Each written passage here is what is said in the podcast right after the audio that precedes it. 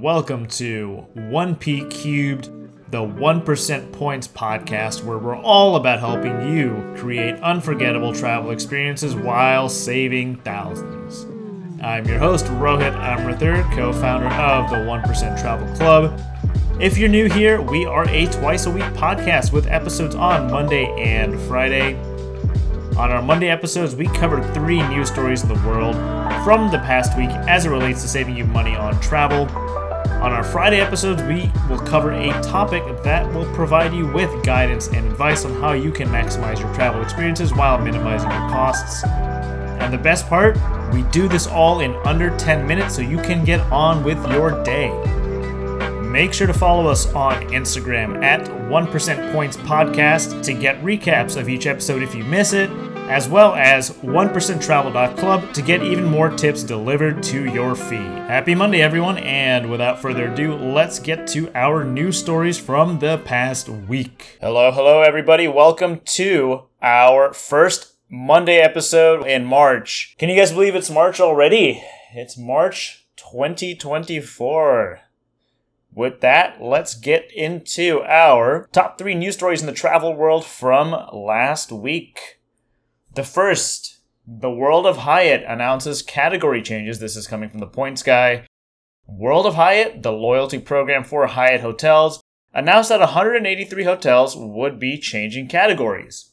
For those of you who don't know, when it comes to hotel loyalty programs, a category is essentially the tier that a hotel is at for loyalty program redemption. So, for example, a higher category is generally a nicer property, meaning it will require more points. Example, category 5 requires more points than category 4. 137 hotels have now been shifted to a higher category, while 46 have been shifted to a lower one. These changes will take place on March 26th. Some are labeling this as an overall devaluation, even though the value of the points themselves are not changing. This comes after last year's Hyatt devaluation where prices increased 5,000 points. Despite this, World of Hyatt is still generally accepted as one of the best, if not the best, value loyalty programs. Next up, we're not done with the 737 MAX here. The FAA in the United States is mandating a fix for the Boeing 737 MAX anti ice system. So again, we're not done with the 737 MAX saga, unfortunately, or fortunately, if you look at it from the point of view that the program is getting a lot more scrutiny. Although it's considered a remote concern, the FAA has ordered Boeing to fix a design flaw on the 737 MAX. The concern stems from the fact that this design flaw could disable the engine's anti icing system without the pilot's knowledge.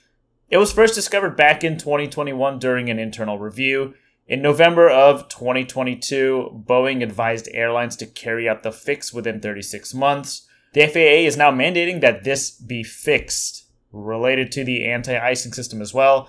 The Boeing 787 has been flagged for review. Damage was discovered on multiple inlets around the engine's anti ice duct within the inlet aft compartment, with duct seals found to have degraded over time. However, this was also labeled as minor as this only affects fewer than two dozen 787s currently in service. I did forget to add that this story did come from Simple Flying. Our last story this week Ryanair passengers likely to see increased fares this summer due to 737 MAX delays, and this is from Skift.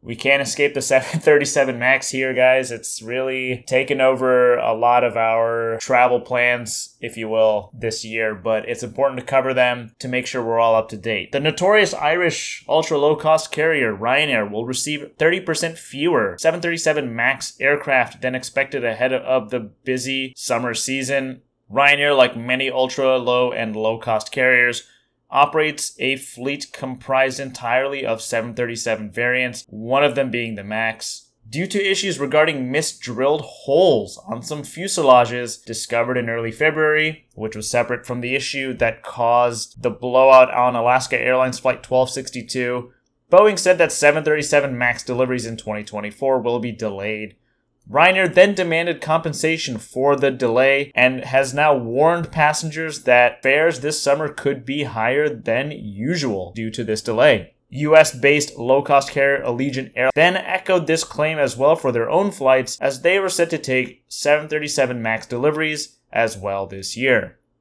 So, those are our three stories from this past week. Thank you so much for tuning in and we will see you on Friday. Thank you all for tuning into today's episode of 1P Cubed, and remember to give us a follow on Instagram at 1% Points Podcast for recaps for each of our episodes, as well as to be alerted of new episodes, as well as 1%travel.club to get even more tips delivered to your feed.